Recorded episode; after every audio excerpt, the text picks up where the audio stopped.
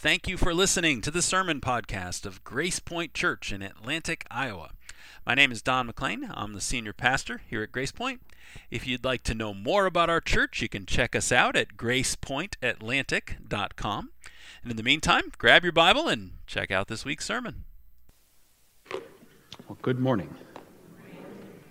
Thank you for everyone who's uh, led us this morning so far in worship.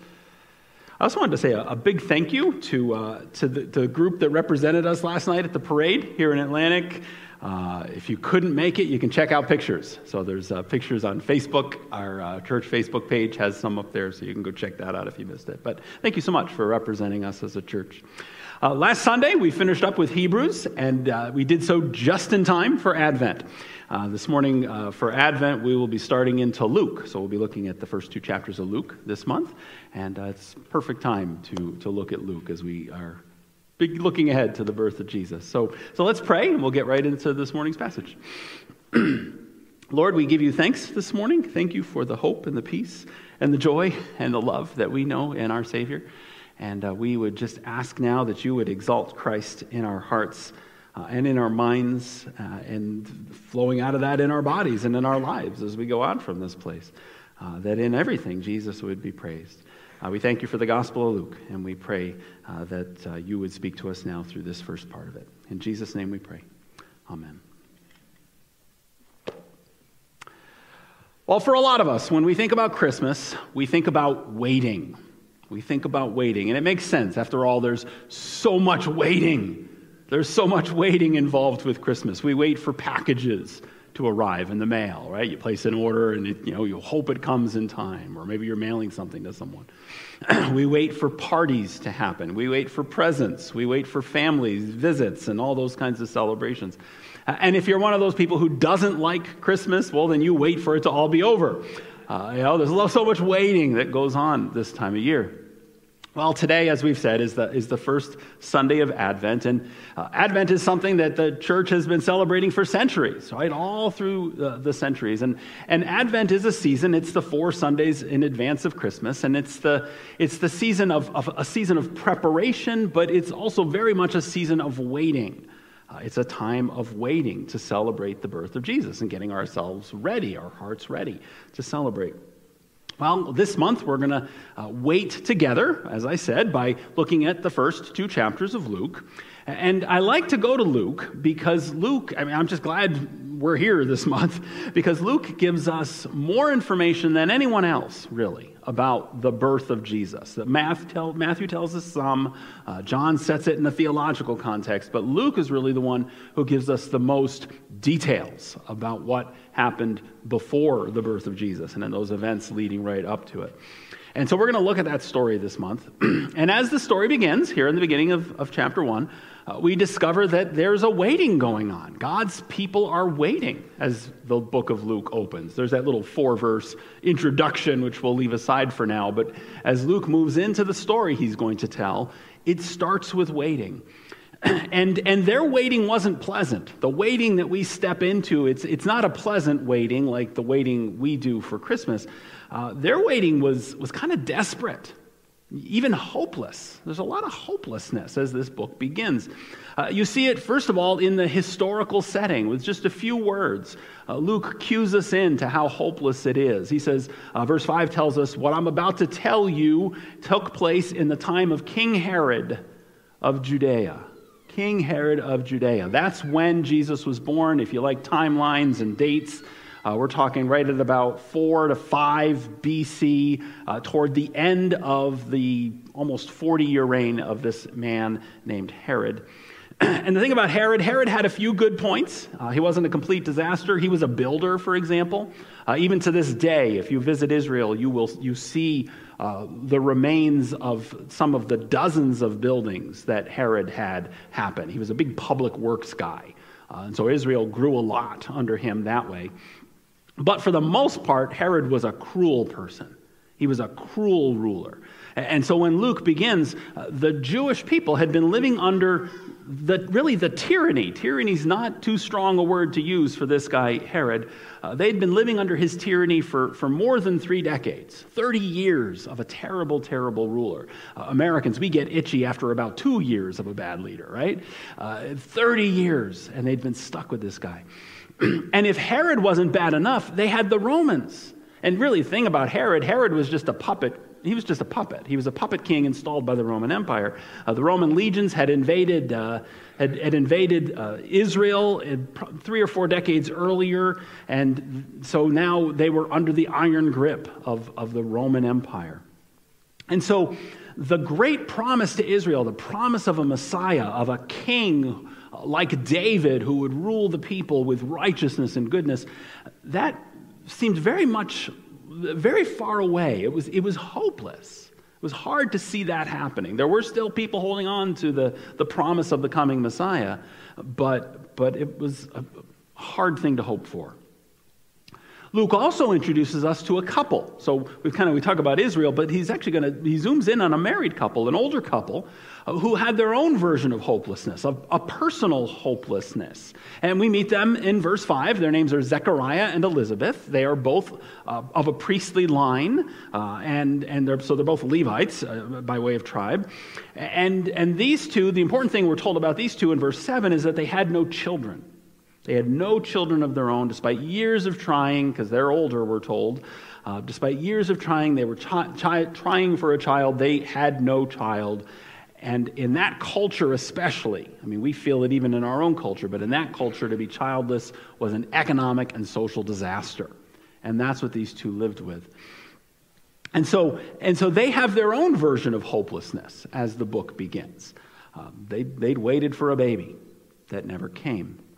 And before we get into the, the meat of the sermon, I just wonder if any of us in this room can connect with that. I wonder if anybody here can sympathize with that sense of, of waiting in a context of, of really struggling to hold on to some hope. Right? You, you know what I mean? You, you've been praying the same prayer for months and maybe even years. You've been standing on the same promise for so long you can't remember when your standing started. And, and sometimes, not always, but sometimes, you feel hopeless too. You know what that's like. Well, if you do ever feel that way, today's passage is really good news for us. And, and it, is, it is a word of encouragement to us that we see in, this, in, this, in the experience of Zechariah and Elizabeth, especially. And it's that uh, we should never stop hoping. We should never stop hoping in the Lord. Because of who He is, because of His faithfulness, because of His character, we should never stop hoping in the Lord. And this is what Zechariah and Elizabeth learn in chapter 1. It's also what the nation of Israel learns, at least all of those who had hearts soft to receive the lesson. Uh, we should never stop hoping in him. So look with me, please. Let's look at Luke chapter 1. We're going to do kind of the first section here. There's a lot here to, to cover. We'll cover as much of it as we can. Uh, but really, what you have here is the birth announcement of John the Baptist. Right? John the Baptist, the forerunner of, of Jesus, our Savior. Uh, this is his, this is John's birth announcement. And we're going to go through this and we're going to focus on three things that we can remember in our own seasons of waiting. So when we find ourselves waiting, like Israel's waiting and Zechariah and Elizabeth were waiting, when we have to wait, these three things help us keep hoping. Right? So we want to keep hoping, we want to keep holding on. Well, these three reminders help us do that.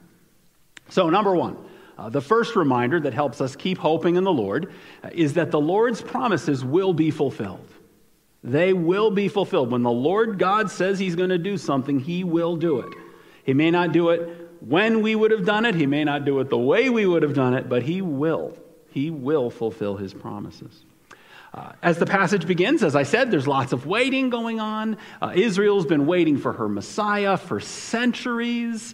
Uh, we heard actually some of it in the, in the reading we had as we lit the candle this morning. You know, that idea of, of four or even five empires, uh, depending how you count them, that had conquered Israel since that promise of a Messiah had been given through the prophet Isaiah.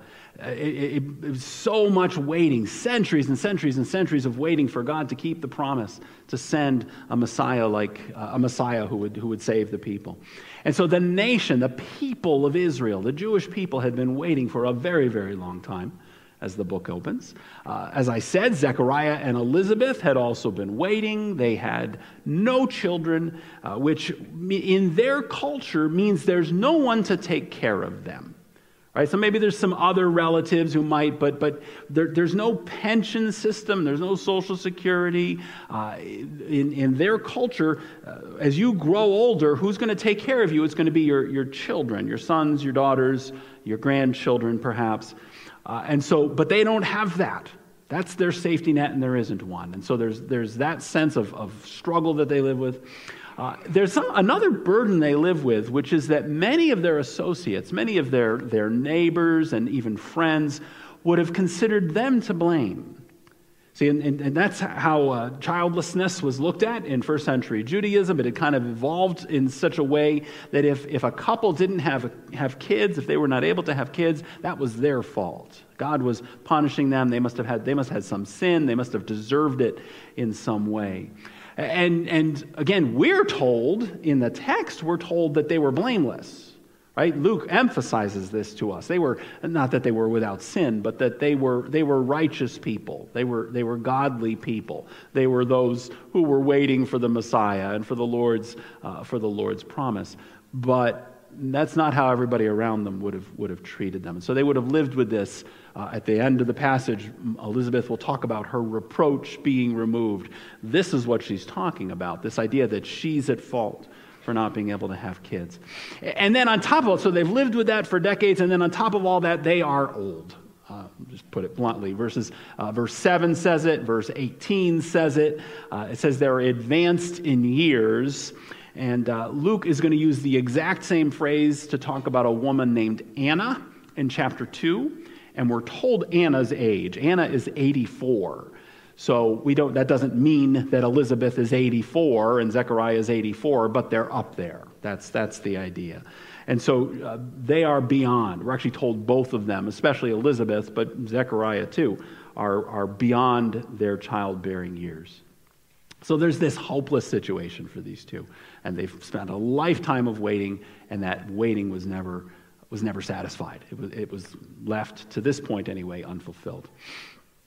But, but, but God, right? But God wasn't going to let any of that stop him from fulfilling his promise uh, to bring the Messiah. And, and I, will, I want to say at this point, we don't know that there was a promise to Zechariah and Elizabeth that they'd have a son.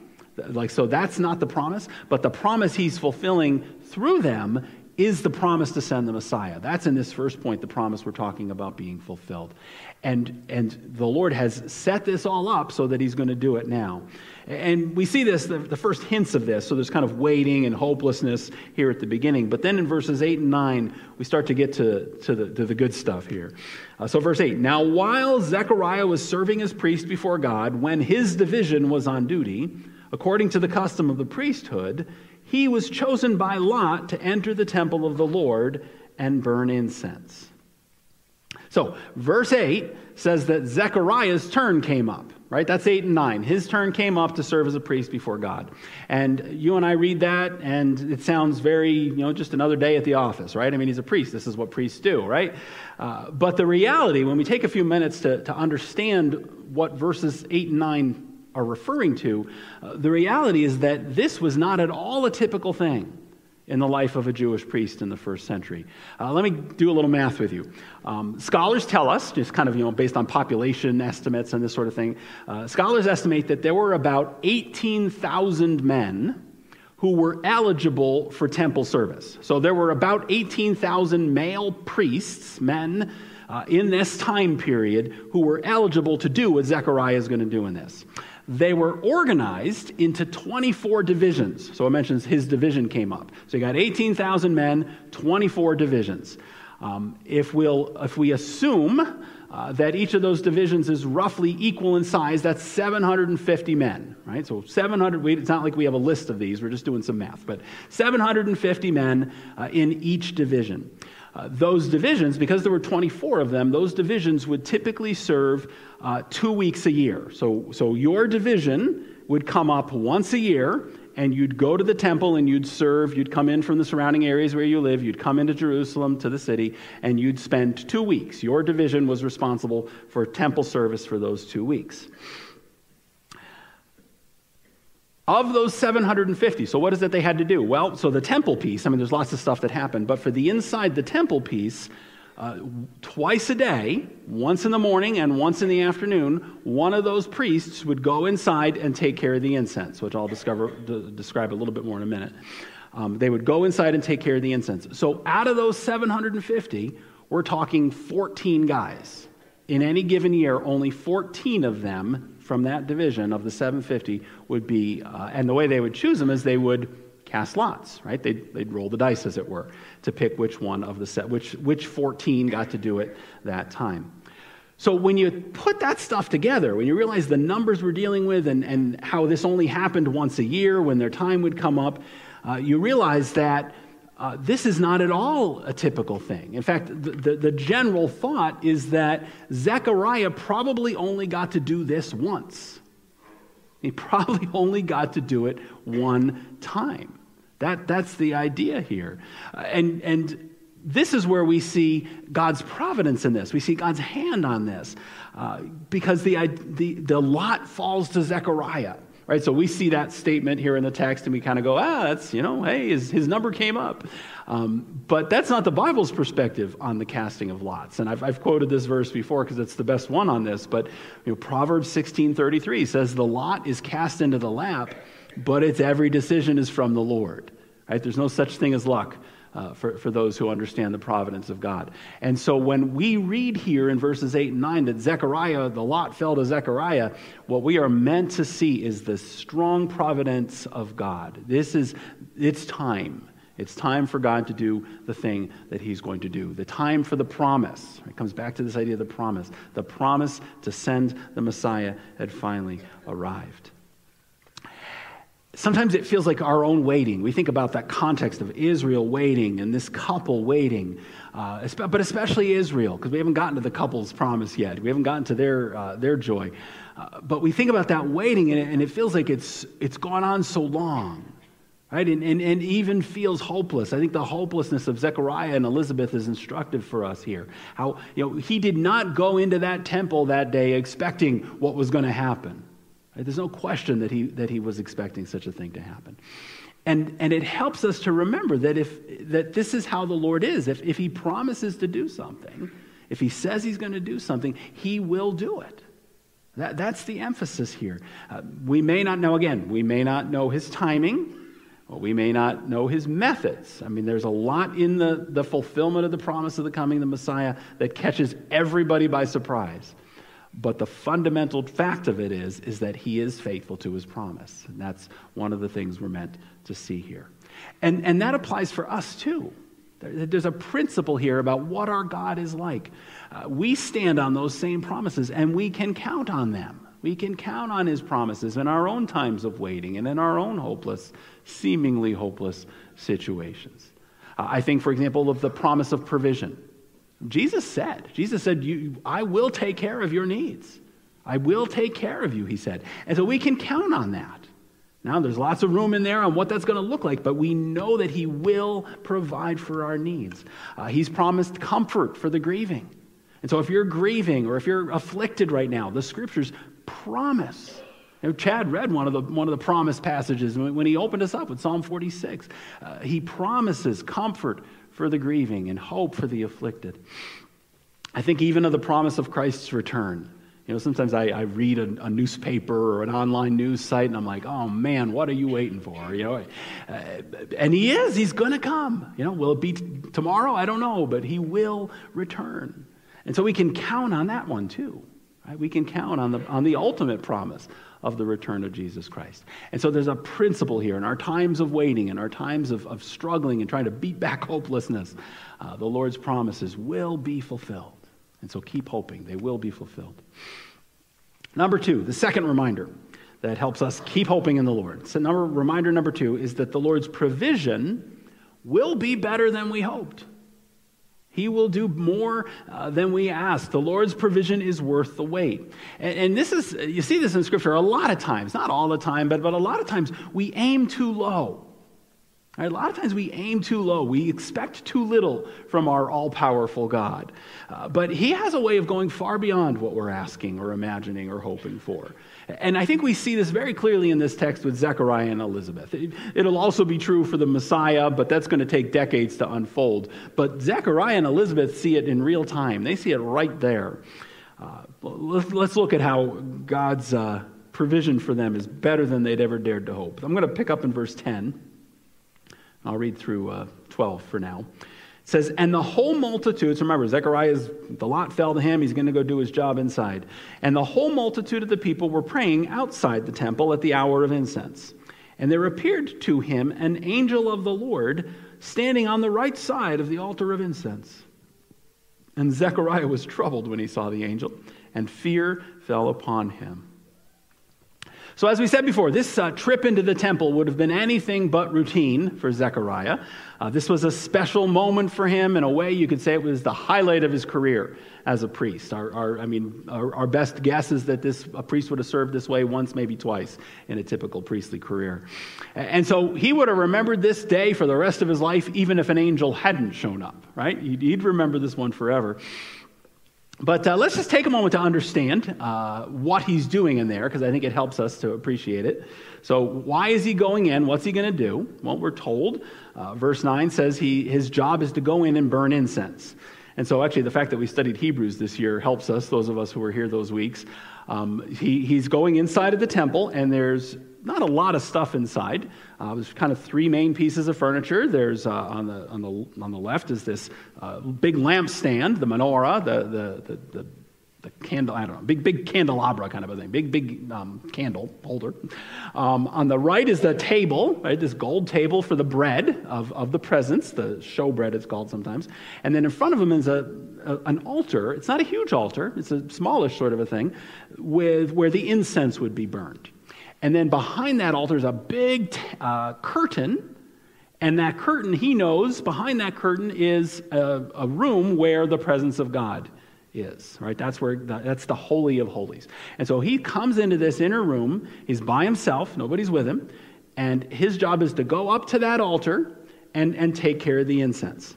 Uh, according to the law of Moses, this was done twice a day once in the morning, once in the evening. And the timing actually coincided with the major hours, the, the two major hours of public prayer. So if you wonder why there's a crowd outside in verse 10, the reason is that it's prayer time. And so faithful Jews have gathered to pray outside of the temple. And there's always, especially for the faithful Jews who have bothered to gather, there's always just a little bit of a sense of tension. Now, when something's done every day, twice a day, you kind of get used to it. But still, there's just a little bit of a sense of tension because everybody knows, especially the priest who's going inside, that he's going up to the presence of God, right? Everybody knows what's on the other side of that curtain. It's, it's Yahweh himself in the way they understood things. And so um, the whole thing is prescribed. It's kind of uh, it's predictable. It's efficient. He's supposed to go in and do what he's supposed to do right? You know, like I say, he goes in, he spreads the incense. He's actually supposed to clean up the ashes from the last time, spread the incense, say a prayer. There's a specific prayer he's supposed to say for the salvation and deliverance of Israel, and then he's going to get out of there because you're not going to linger, right? He's not in there to sightsee. He's in there to do his job and get out again. I think all of that helps us understand uh, somewhat why he is startled, right? He's so startled because the program changes, right? Nobody ever said anything about an angel. None of the other guys who've ever gone in and did this came out and said there was an angel. So he goes in, and there's an angel. And so he's startled by this as he's, as he's doing his job. Let, us read some more. I'll pick up in verse 13 here.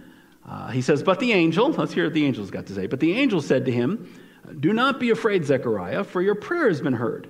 And your wife Elizabeth will bear you a son, and you shall call his name John. And you will have joy and gladness, and many will rejoice at his birth for he will be great before the Lord. And he must not drink wine or strong drink, and be filled, and he will be filled with the Holy Spirit even from his mother's womb. And he will turn many of the children of Israel to the Lord their God, and he will go before him, before the Lord their God, in the spirit and power of Elijah, to turn the hearts of the fathers to the children, and the disobedient to the wisdom of the just, to make ready for the Lord a people prepared. There's going to be more on that in the later expansion in this chapter, but Zechariah is schooled enough in all of this to know that he's being told his son is going to be the forerunner to the Messiah. That's what those words mean. I'm going to spend a ton, ton, of time on the angel's actual words, but, but that's what that means. Your son is going to be the forerunner to the Messiah. That's what he's told. And so Zechariah is doing his, doing his job with the incense. Angel appears. He's afraid. That is the right response to an angel uh, when you see an angel. Uh, however, this angel says, Don't be afraid. I got some good news. Your prayer has been heard. I got good news, the angel says. Your prayer has been heard. If you look carefully at the text, it should make you ask a question. The question is, What prayer? What prayer? What prayer has been heard? Uh, there are actually two options. Most of us think we know the answer to this one, and in the end, I think they, they're, they're both the right answer. But there's actually two options as you look at the, the question here. Um, one option is it's the prayer for the deliverance of Israel. Because, like I said, there's a specific prayer that they would pray, and it would, you know, for the salvation and deliverance of God's people. And so, option one is that your prayer for the deliverance and salvation of the people has been answered. Option two is more personal. Option two is the prayer Zechariah has been praying for years to have a child. That, that's a prayer Zechariah has prayed as well. And I'm actually inclined, I just said it a minute ago, I'm inclined to see both here. I'm inclined to see both. The prayer for his son comes from the fact that that's all that he talks about. The angel focuses in on the son. So when he says your prayer has been answered, it's very natural to take this as your prayer for a son, because that's what he starts telling him about. And yet, what are we told about that son? We're told all those things I said a minute ago that that son is going to be the forerunner to the, to the Messiah. And so that prayer has been answered too, Zechariah. Good news. Your prayer for the deliverance and salvation, and yours and, and that of all the other priests and all the other people, that prayer is about to be answered too. And so it's both. I would argue it's both. Maybe it's the son first, but then it's, it's also the, the, uh, the prayer for a deliverer, because that's what this is all starting. All of this is set into motion now. And this now, especially that son part, this is where we see the better than we hoped for part. Um, so God heard Zechariah. Right? He'd been praying, as I say, for decades 20 years, 30 years, 40 years perhaps. Uh, God could have answered this prayer, but instead the Lord waited. He waited. He pressed beyond the boundaries of what any human being could do, and he, he waited till now. He waited till it was not just almost impossible, he waited until it was impossible for this older couple to have a baby. And now he's going to give him a baby. Now he's going to give him a son. And not just any son either. Uh, their son, their son would wear the mission, would, he would bear the mission and the mantle of the prophet Elijah. Which, uh, again, Jews who, not all Jews understood this, but those who had studied the scriptures, many of them expected there to be someone just like John, a forerunner who would come in the spirit and in the ministry, the mission and the mantle of Elijah. In fact, many of them expected actual Elijah to come. Uh, they expected him to come back down from heaven, basically, because remember, he's the one who got caught up in the whirlwind. Some of them were expecting that. Uh, and, and that's what he's being told here. So, your son, your son is the promised Elijah. That, that's really what he's been told, being told here. And I got to tell you, in their wildest dreams, Zechariah and Elizabeth never expected a son like that. That's not what they were praying for. They weren't praying for a son like that, and yet a son like that is exactly what God is going to give them. That's what this angel tells him. And I think it's the same thing for us. Not the specific details, right? I mean, not, not the specific details. I don't want to, I want to be careful here. These two are special, right? God, Zechariah and Elizabeth are chosen for a special, one off kind of a mission, right? So uh, I'm not saying, you know, I don't want anybody laying claim to, you know, my child's the, the you know, the next great prophet. That, that's not the point. But the point is that there's a principle here about what God is like. And the principle is that his provision for us tends to be better than we expect. His answer, his answers to our prayers are better than we dare to hope. The power he wants to work in our lives is actually more potent than our feeble imaginations tend to do. And, and that helps us if we realize that our God is like that. How does Paul say it in one of the epistles? You know, he, he does a beyond what we, what we ask or imagine. And if we can remember that, it helps us keep hoping. It helps us hold on to our hope and keep trusting in the Lord. Uh, nothing's going to stop him from doing what he wants to do in our lives. That's number two. Uh, number two, or excuse me, number three, finally, uh, the third reminder And I find this one the most encouraging of the three, just in terms of my own, my own self these days. That the third one is that the Lord's plans do not depend on us. The Lord's plans do not depend on us. Now, the Lord likes to use us. He likes to include us in his plans, and it's a great honor to be used in his plans, but don't ever forget that he doesn't need us. He doesn't need us for his plans. His plans do not depend on us. And so when we mess up, like Zechariah does here, uh, when we mess up, the Lord's plans uh, move forward anyway. And we, we see this in, uh, in the next part, maybe the more, uh, the more famous part of this passage. I'll pick up in verse 18.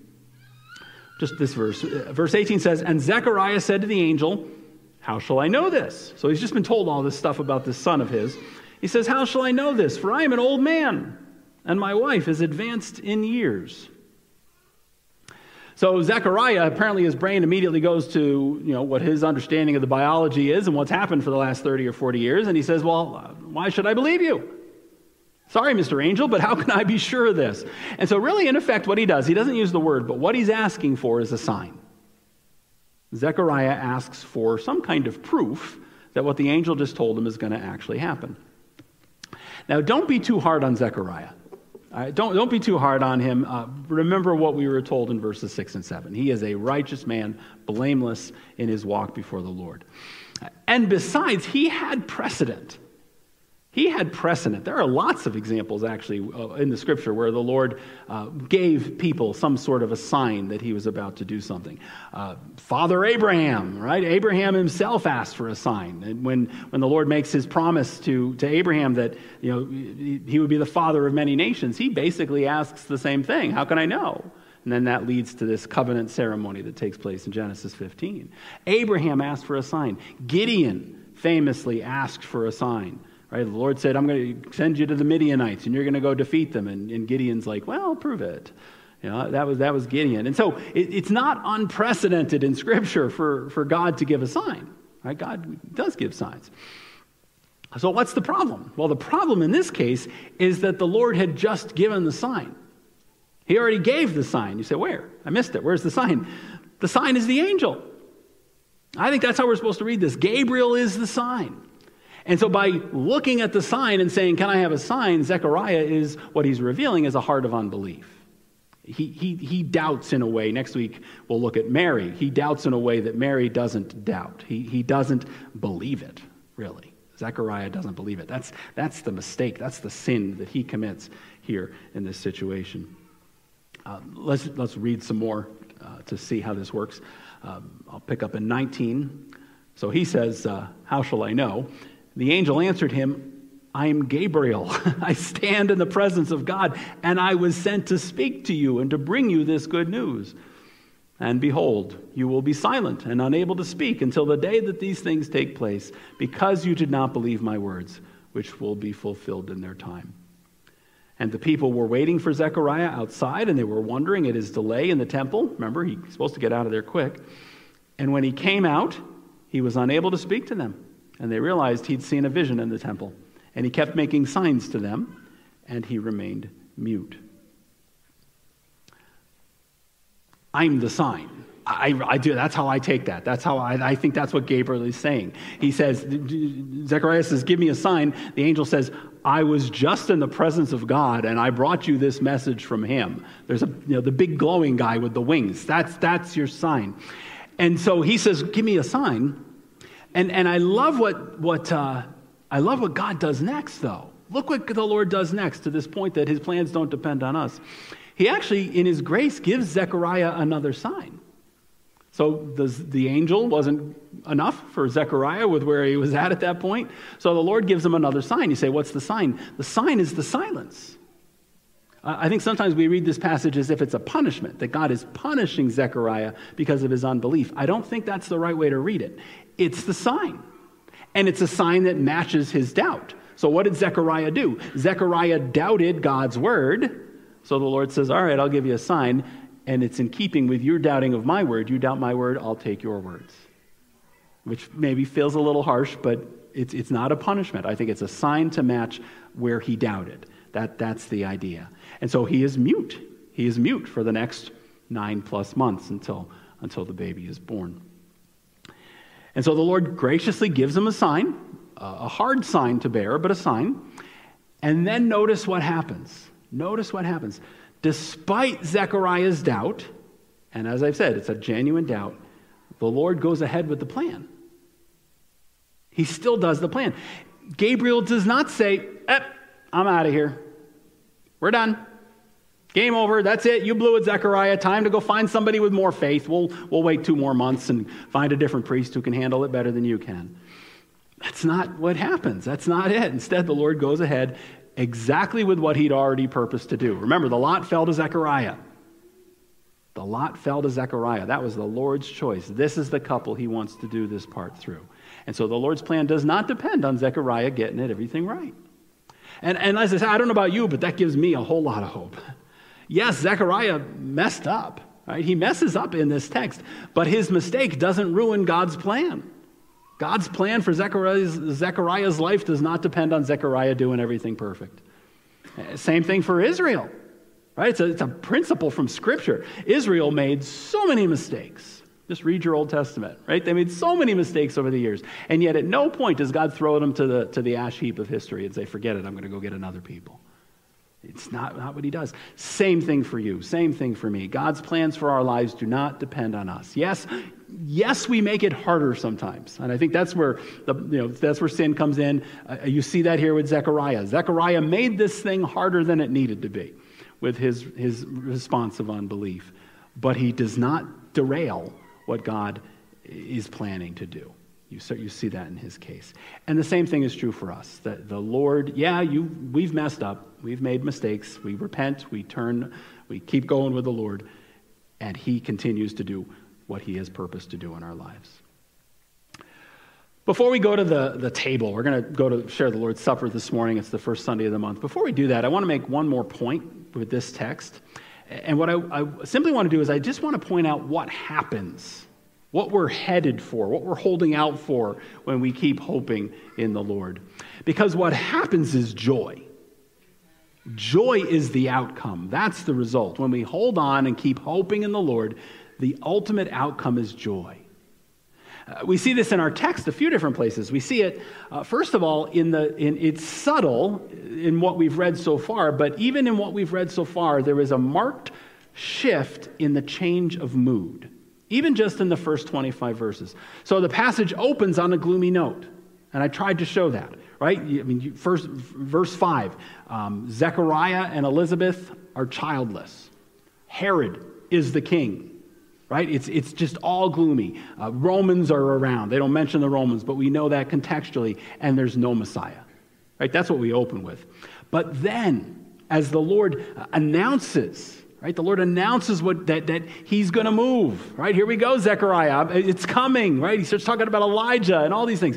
I'm going to fulfill my promise. That gloom starts to shift. Right? So it's like a cloud, like the fog this morning that, that starts to clear. Hopefully, it'll be all cleared by the time we leave. And, and it begins to give way to this joy. You see it with Zechariah. Right? You see it in the, the Lord's answer. Uh, he says, my, my answer to your prayer is going to bring you joy, Zechariah. So, verse 14. Uh, he, the Son, will be a joy and a delight to you. You were all gloomy in verse 5. By verse 14, he's being promised joy. And if you want to see what his joy looks like, just read ahead. read ahead, verses 64 through 80. You'll see what Zechariah's joy looks like. It's also joy for Israel, though. It's not just for Zechariah and Elizabeth. This isn't just about them. Uh, verse 14 goes on to say, Many will rejoice. Right? So it's joy for Israel, too, and joy for us Gentiles, ultimately. Many will rejoice because of his birth. But then, where you really see it is, is the joy of an elderly woman who finally receives the deepest longing of her heart. Right? And you see that with Elizabeth. Right? I'm, let me just read the last few verses there. Uh, verse 23. When Zechariah's time of service was ended, the two weeks were up, he went to his home. And after these days, his wife Elizabeth conceived, and for five months she kept herself hidden, saying, Thus the Lord has done for me in the days when he looked on me to take away my reproach among people. So Zechariah finishes his business trip. He goes home to his wife. They are reunited. And Luke tells us that soon after, Elizabeth becomes pregnant. She who was barren, right, uses kind of a harsh word back in verse 7. She was barren, By the time we get to verses 24, 25, she's carrying a baby. She's conceived a child.